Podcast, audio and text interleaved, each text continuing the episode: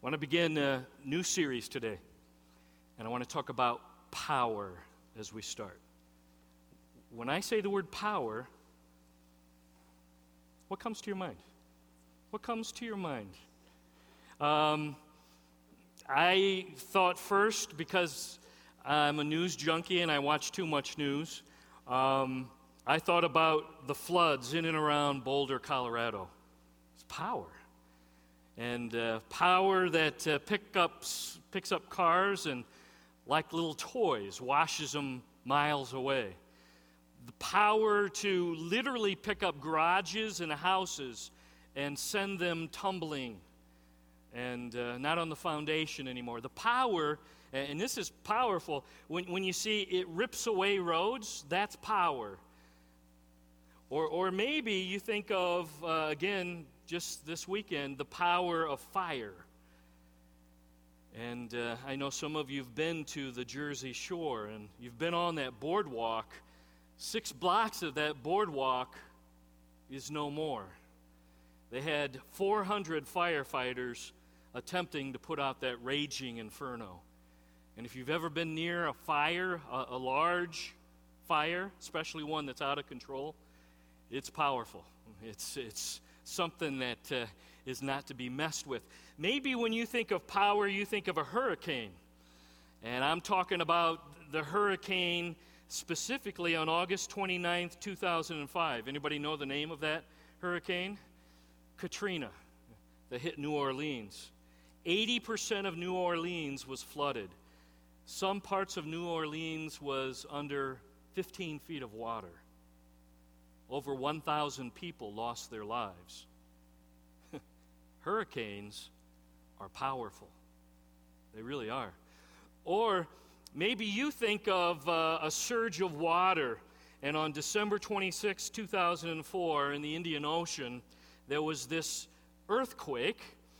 And probably not many would have ever noticed, except that from that earthquake in the Indian Ocean, a tsunami formed. It sent powerful waves in all directions. And do you remember that?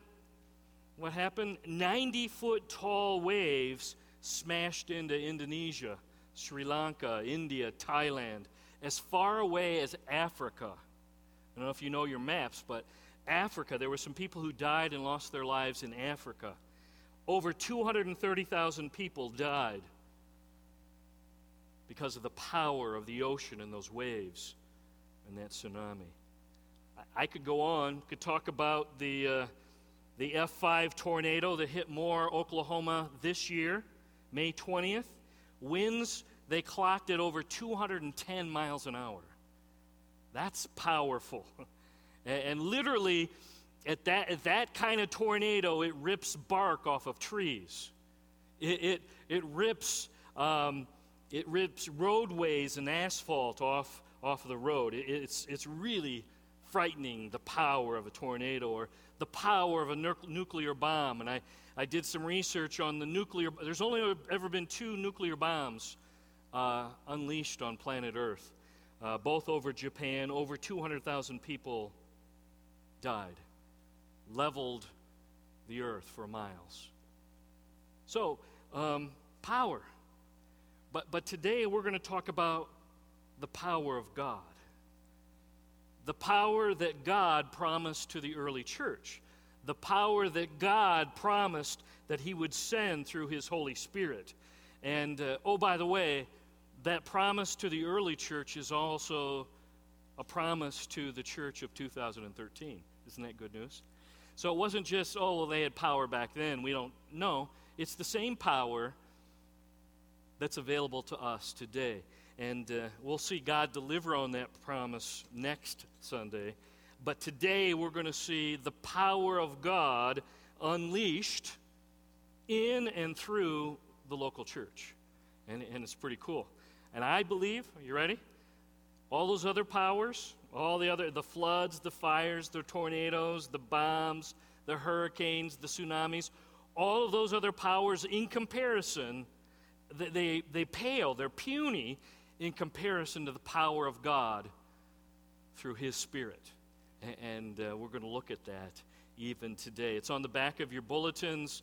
Um, Dan's going to put it up here on the wall. Let's stand together as we start the book of Acts, Acts chapter 1. We'll read verses 1 through 11 together. Ready? Let's declare God's word out loud.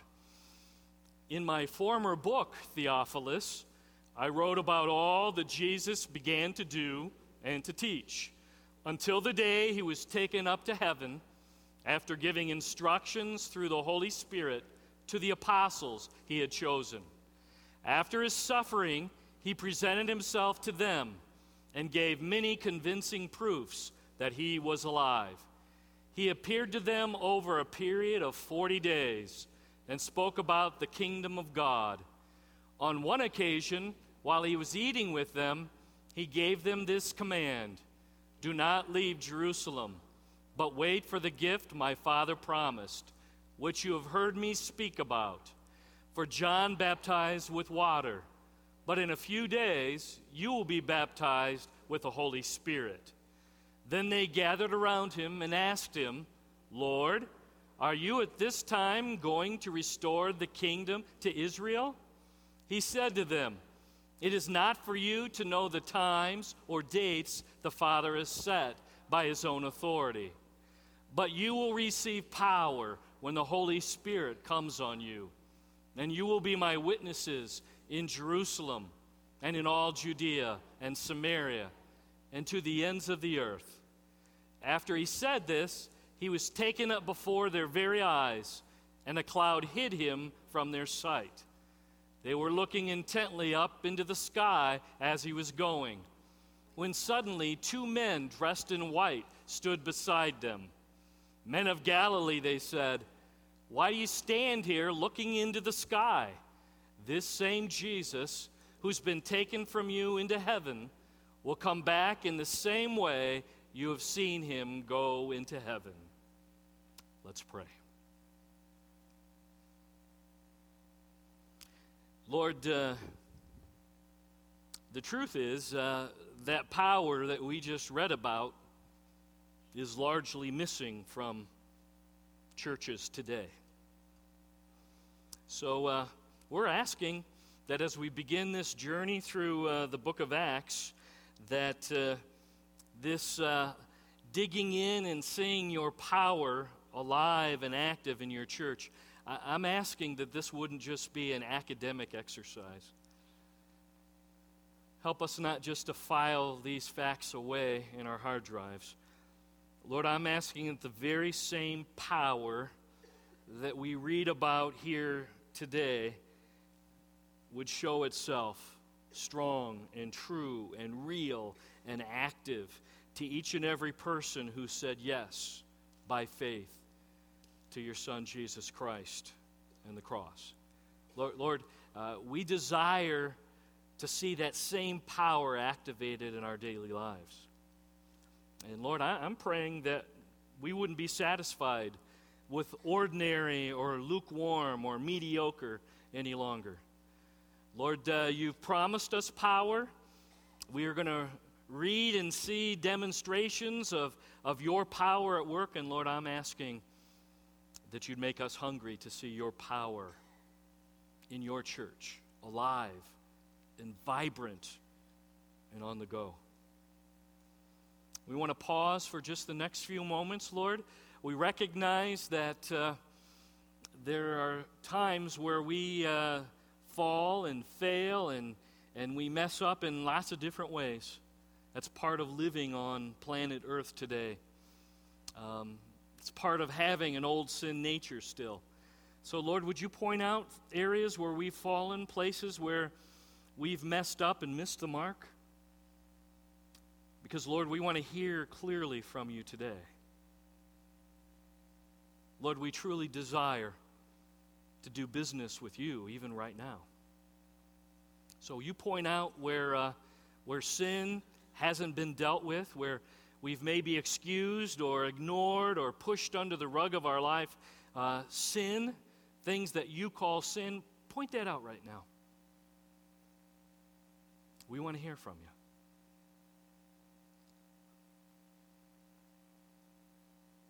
And as you point out what you call sin, Lord, we're going to agree with you and we're going to do the U turn.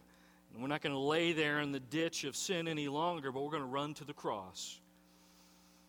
And Lord, we're grateful that you took the hit for that sin that you're talking to us right now about. We're grateful that you paid the price, that you shed your blood for what we are right now presenting to you, and we write that check of confession, even now. Wash and cleanse and purify the walls, the barriers that sin raises up between us and your Son, Jesus. Lord, just tear them down right now through confession. And Lord, help us to know and believe that we're back in right relationship with you. We're ready to do business. We're ready to hear from you. We're ready to respond as you make yourself clear.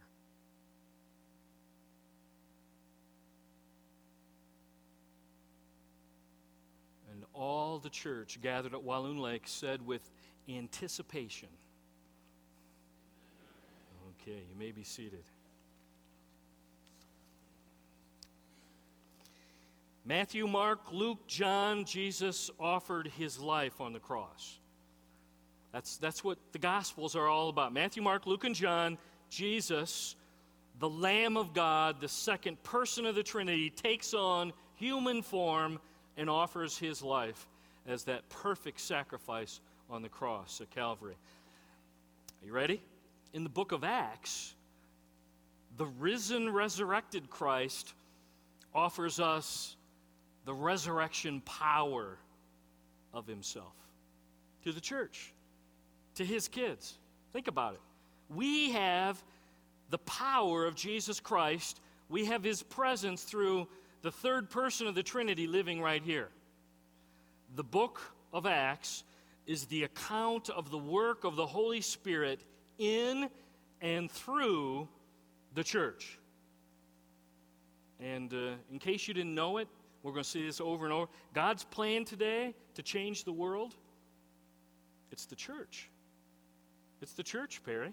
God's plan today, He's going to use the church to get His divine plan and work accomplished.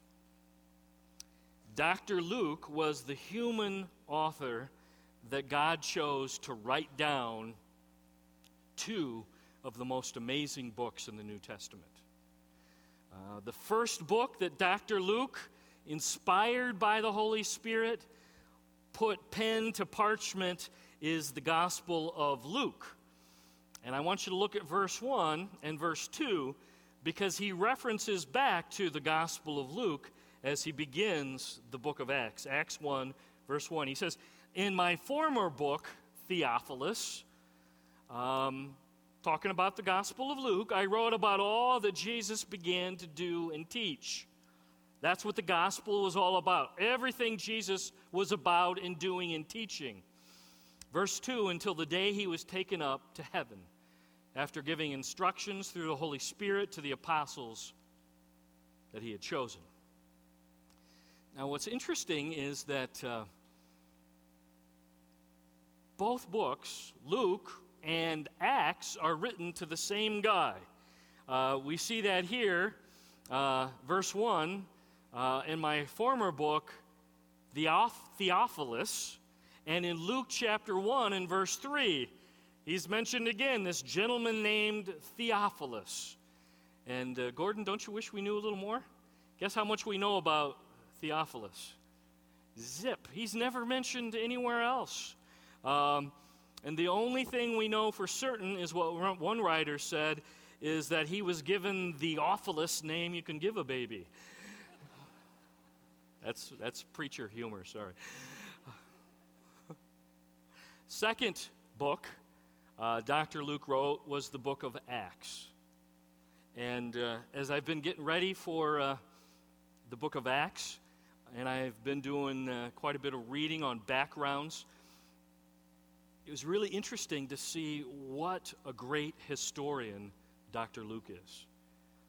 And uh, probably because he wrote Luke and Acts, I would argue he probably is the most examined and scrutinized historian uh, in all of history.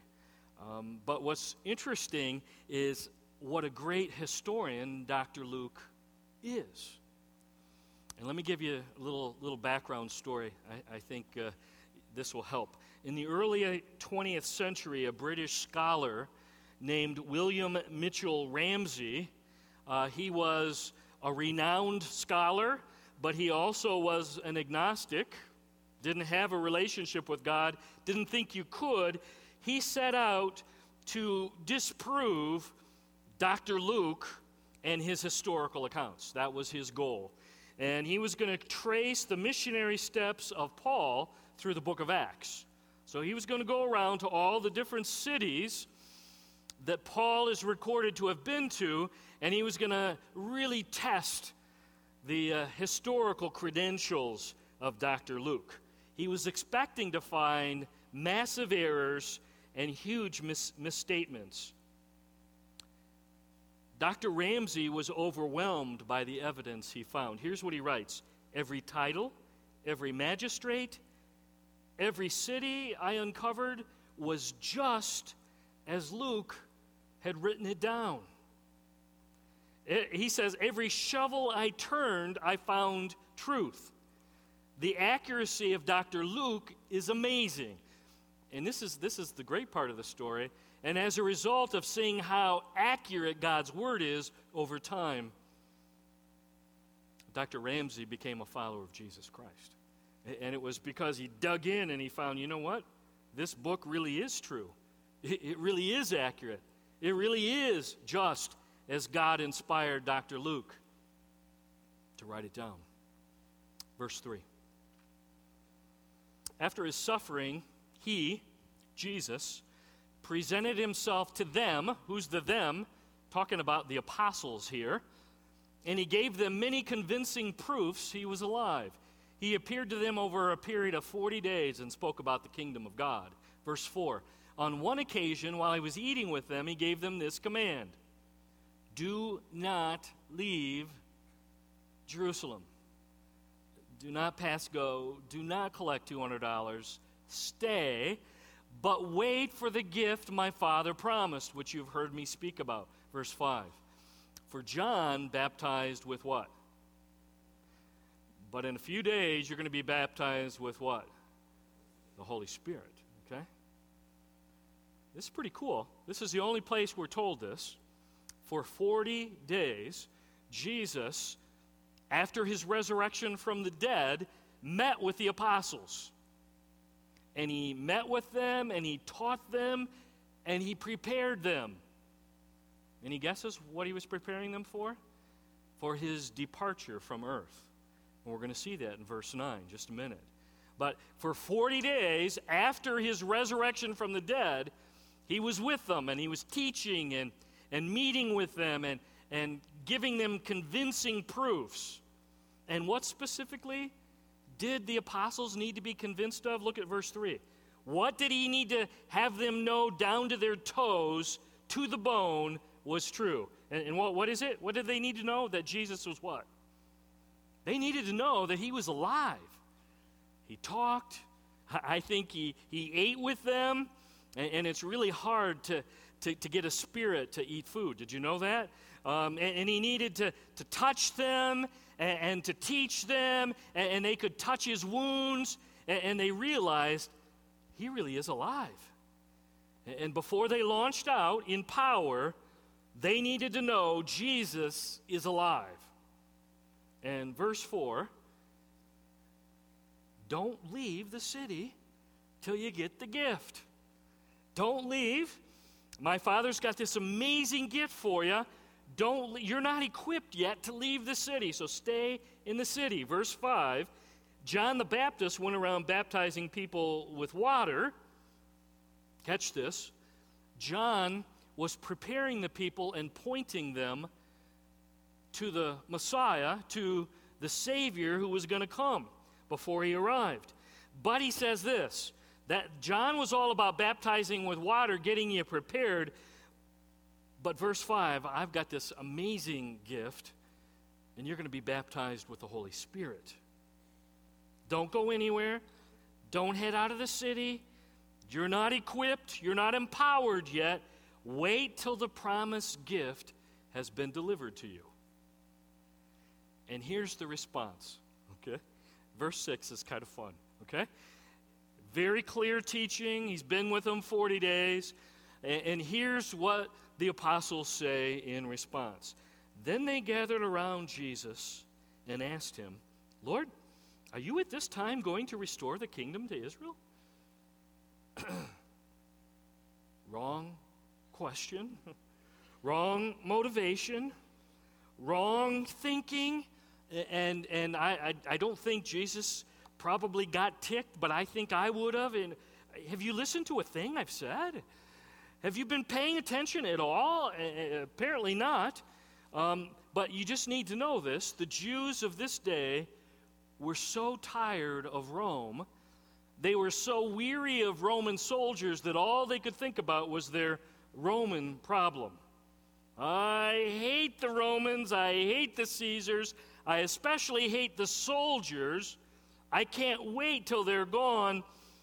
And all they could think about is, and this means you're talking kingdom, Jesus, so you're going to be the ruler of Israel now and boot them out of Israel.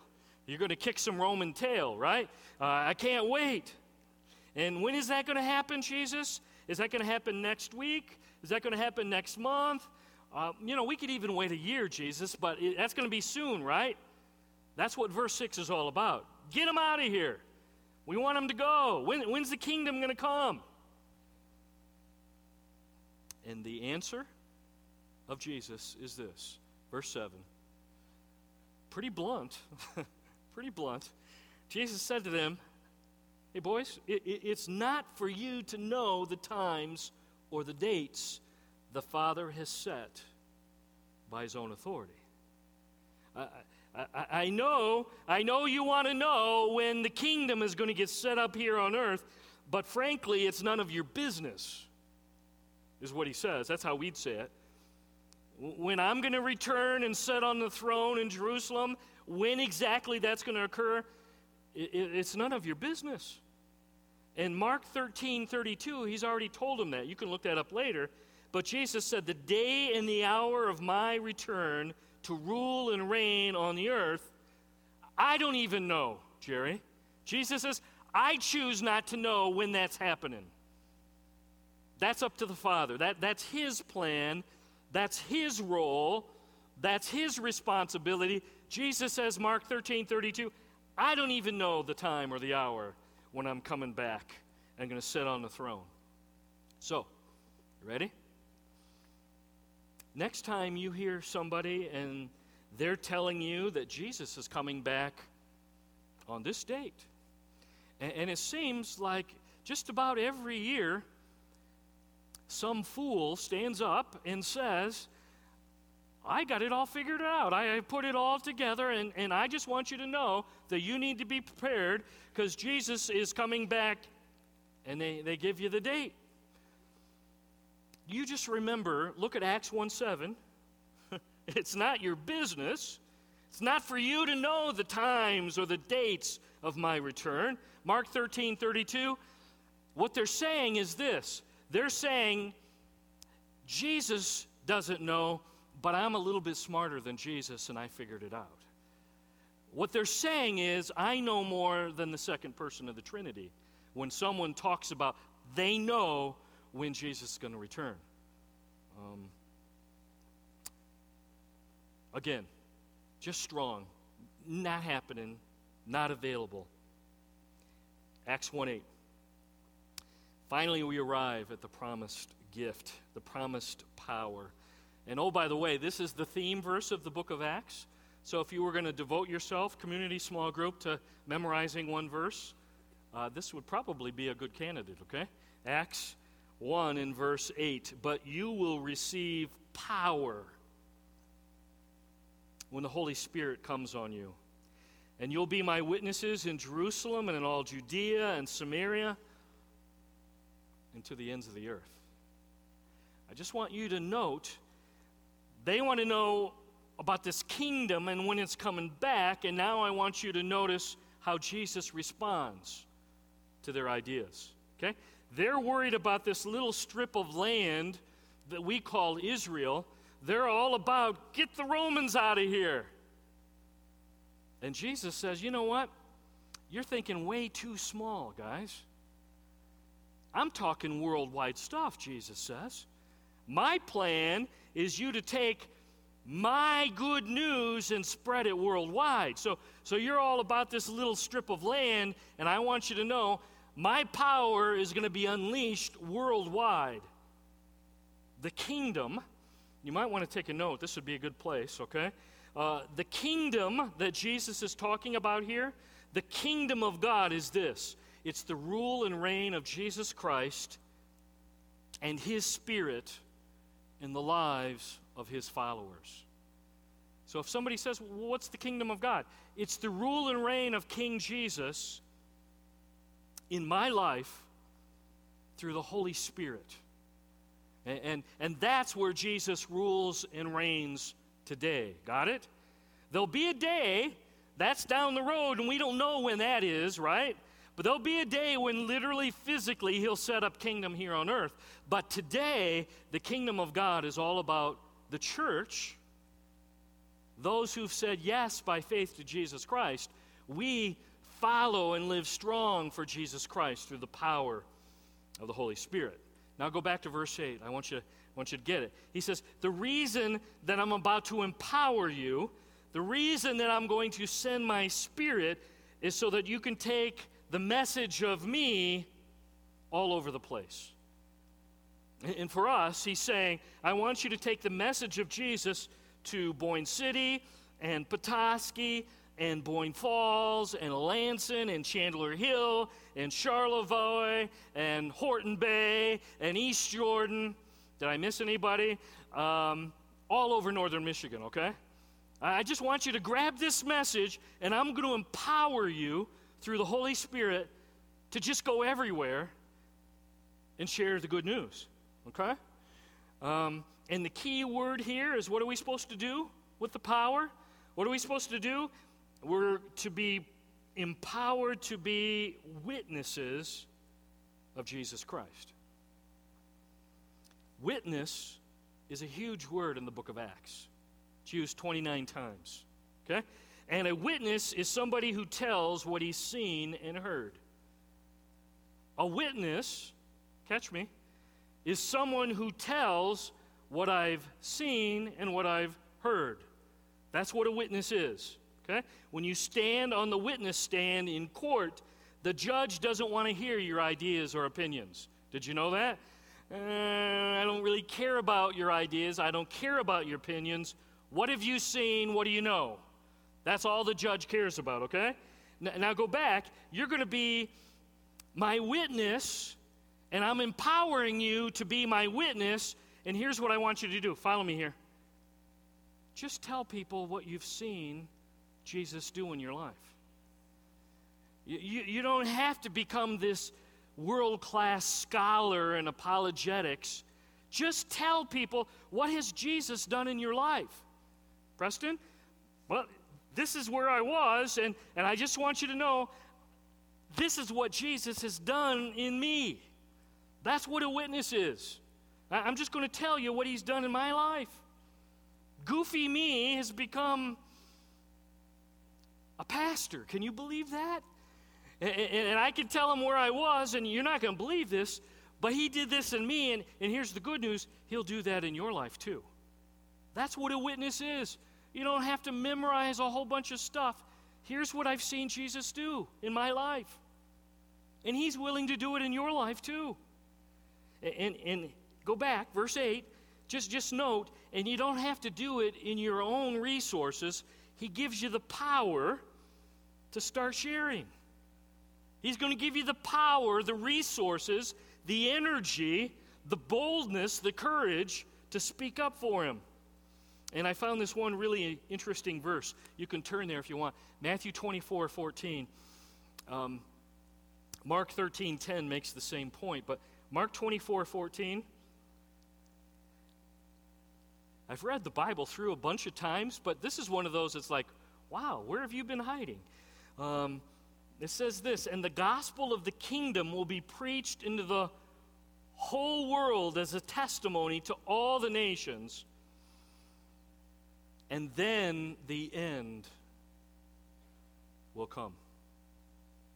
So Jesus says, um, I'm not going to come back, and I'm not going to fire up the book of Revelation until you, church, have done your job. Remember, I gave you this amazing command, Acts 1 8. I want you to go in my power and be my witness to the ends of the earth. And here, Jesus has already said, Oh, and by the way, I'm not going to come back and set up my kingdom until you finished your job. Isn't that interesting? Every once in a while, you hear people say, When's Jesus coming back? And I, I got the answer here Matthew 24 14. When is he coming back? Tom, as soon as we finish the job. He gave us a job. Get busy, share, and you got to go to all the nations. And once all the nations are reached with the gospel of Jesus Christ, then Jesus says, Then I can come back. Pretty interesting, huh? Again, Mark 13:10 says the same thing. And the power through the Holy Spirit to witness and take this message from local to worldwide is the Holy Spirit. Okay? And those are the very last words of Jesus on planet Earth. Verse 8. Just, just let that soak in. And, and the very last words Jesus ever said on planet Earth go and you're going to be my witnesses and start local, Jerusalem, start here, Emmet and Charlevoix, and then, and then move on and go out throughout the Midwest. Um, and, and, then go to Samaria. I would say that's probably the East Coast and the West Coast. Those would be our Samaritans, right? Um, and, and, then, and, and, and then go worldwide with it. And I, you got the power to do it. I will empower you to be my witness. Tell them, tell them what you've seen me do in your life. And that's the end. How do you know that? Well, look at verse 9. Here we go. And after this, Jesus was taken up before their very eyes, and a cloud hid him from their sight. Verse 10 They were looking intently up into the sky as he was going, when suddenly two men dressed in white stood beside them. Verse 11 Men of Galilee, he said, Why do you stand here looking in the sky? Same Jesus who's been taken from you into heaven will come back in the same way you've seen him go into heaven in John chapter, Gospel of John chapter 14, Gospel of John chapter 16, here's what Jesus said It's a good thing that I'm going away. Because until I go away, you're not going to gift, you're not going to get that powerful gift that you need to be effective witnesses for me. So he's already warned them, John 14, John 16, I'm going to send the Comforter, and the Comforter will give you the power through His Spirit, but He can't come till I leave. And now Jesus says, Get ready. And uh, 10 days, power's coming to launch. And what are they all doing here? Just look at verses 9, 10, 11. And they're all doing what? Wow. Can you believe that? Wow. Wow. And I'm sure some of them have already forgotten. And I'm wondering when he's coming back. They're, they're already stargazing. Can I suggest that people today are still making the same errors? Church people are still responding inaccurately to the kingdom today, just like the apostles did back in Acts chapter 1. Verse 11 it's easy to get all consumed with heaven. And I can't wait to be in heaven. And I can't wait to go. And they're all about speculating. Do you think this? And, and, and what do you think? And, and what do you think about what's going on in Syria right now? And, I'm pretty sure that means that this, and I, and I see that in Isaiah and Daniel, and, and they're speculating over prophecy and angels and looking up, and Lord, are you coming back? Can I just say, this passage shouts, church, your duty is to go in the power of the Spirit, and everybody who crosses your path, witness. In the power of the Spirit, tell them what you know and what you've seen Jesus do in your life. That's our duty. That's our responsibility. Uh, Jesus is coming again? Yes, he is. Absolutely. Are you ready? But we don't know when. Every generation throughout church history was convinced Jesus was coming back in their lifetime. Did you know that? You can read through church history, every generation for 2,000 years, they were convinced Jesus was coming back. This is our time. And you know what? That's exactly the way it's supposed to be. That's the doctrine of imminence, which means Jesus could come back anytime, Peter.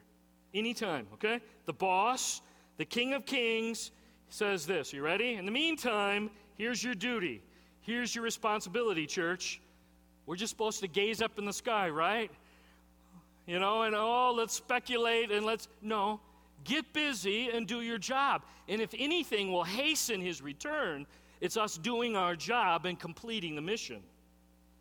So let me ask you a question. You ready?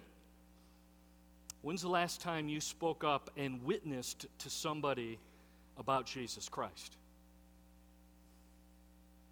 When's the last time you had somebody in your path and the opportunity was clear and you spoke up and you told them what you've seen Jesus do in your life? You opened your mouth and you shared what you've seen and know that Jesus has done in you. And then say, and you know what? If he'll do that for goofy me, he'll do that in your life as well. And some of you are saying, well, um, I just lifestyle evangelism, Pastor Jeff.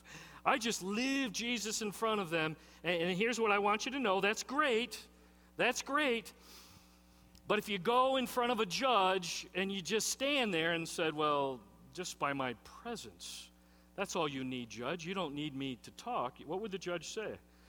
Uh, you better start talking or you're going to jail, buddy, okay? You will speak up. What do you know? What have you seen? A witness shares with their mouth what they've seen Jesus do in our lives. Got to open up, speak up now. So I, suspect for some of us it's been a long time. Second error, second way we can get goofy on the kingdom, go back up to verse 6, would you? Lord, you going to restore your kingdom? Is it time to kick some Roman tail?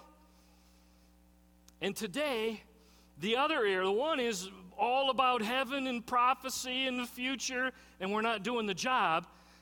The other extreme, it kind of goes the other way. We take matters into our own hands. Okay, we're, we're going to force this society to listen, and we're going to do that, and we're going to find a political solution to our America problem. And we're going to we're going to band together and we're going to petition and we will force through sheer weight the agenda that we want to be the agenda here in the United States of America. Uh, and we'll give people an economic problem to their, uh, an economic solution to their poverty, uh, a military solution to your troubles. Are you ready? Here's what Jesus says my kingdom is a spiritual kingdom. My, my, my kingdom isn't about war or guns or bombs or putting my trust in politicians. Jesus says, I'm going to change the world one heart at a time. That's my plan. Got it? One heart at a time as my kids share what they've seen Jesus do in their lives. Isn't that interesting? One, one person at a time, we're on the march, we're on the move, and we're speaking about what Jesus has done in our lives. Any guesses what the most powerful force on planet Earth has been for the last 2,000 years? And even, even atheists acknowledge this. What has changed this fallen world more than anything else by far the last 2,000 years? You know what it is? It's followers of Jesus who've listened to Acts 1 and verse 8. It's followers of Jesus filled with the Holy Spirit, emboldened to live obediently to God's word, and in the power of the Spirit everywhere they went, they spoke up and told their neighbors, their friends, their coworkers, their family members what Jesus has done in their lives. More than anything else, you know what's changed this world?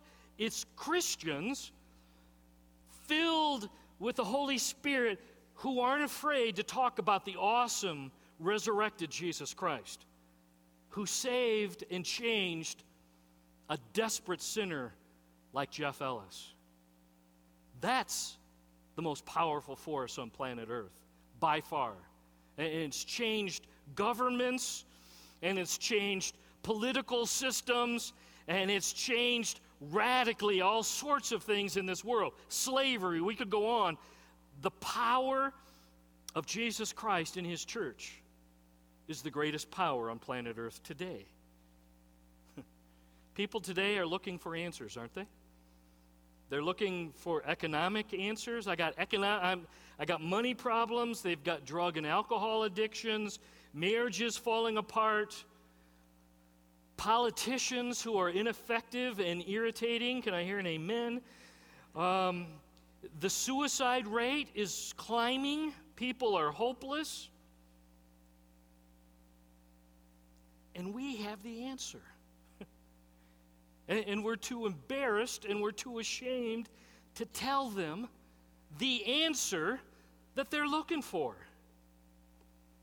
Jesus Christ changed me. Just share your story. Jesus grabbed a hold of my life and took me where I was at. And here's what I know if He'll do that in me, he, will do the same for you. That's the answer. And He will empower you. He will empower you to do that. Some of you are thinking, well how would that work? Okay, you ready?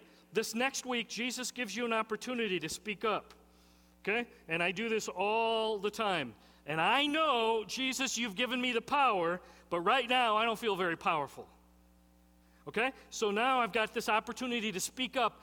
What do you do? You ready, Trev? I fire up a quick arrow prayer, and here's usually the extent of my arrow prayer at that. Okay, you've given me an opportunity, and I go, help! And I mean it. I'm just crying out, Lord, I, I power, need it now, help! And when you turn to the Lord and you ask for help, you know what? It's amazing. He gives you exactly what you need. And He helps you just to share your story. Run out of bullets? Okay, share your story. And you, okay, you ready for this? If you run out of bullets, run out of information, I told them everything I know. Um, they want more. Okay, you ready? Why don't you come with me to church next Sunday? Do you like spicy music or do you like more hymns? Um, I'll sit with you, whatever you like, okay? So if you run out of bullets, invite them, okay? That's what we're here for. We'll be a resource for you. Okay, you start, and you'll be you'll be surprised how often he'll use you, and you don't need the extra. But if you do, why don't you come with me to church next Sunday, okay? And and, and I'll I'll pick you up, and we'll I'll even take you out for lunch. That's extra afterwards, okay? And we'll talk about it, okay? God's up to something. Did you know that? And, and the something that he wants to use is us. And the cool thing is, he's given us all the power in the universe. Is that the resurrected Christ is living right where? Here. Okay, I want you to point because some of you, I don't think you're convinced yet. The resurrected power of Christ is living where? Right? Right here. Right here. All the resources you need. Right? Bow your heads. Lord, uh, we just come uh, to you right now and confess it's easier to gaze at the clouds and get all obsessed with your return. Or, Lord, to uh, go the other extreme and to take matters into our own hands and attempt to force your kingdom through uh, politics or guns or bombs or some other form of brute force. Lord, my prayer is that we in your church at Walloon would, give back, would get back to living daily in the power of your Spirit. And Lord, I'm praying that we'll get back to carrying your kingdom to everybody you bring into our path. And thanks that the resurrected power of your Son Jesus is right here with us. And as we close, I just have one final question. Anyone say, okay, Lord, it's been a while, might be a little shaky on it, but by your power, you bring somebody in my path this next week, I'll open up my mouth and I'll share what you've done in my life. I feel inadequate, I feel kind of puny, but uh, it's pretty clear this is your marching orders. And as you open a door for me to speak, by your grace and power, I'm going to tell them what you've done in my life. Anybody see? Count me in on that plan. Anybody? Anybody else? Anybody in the balcony?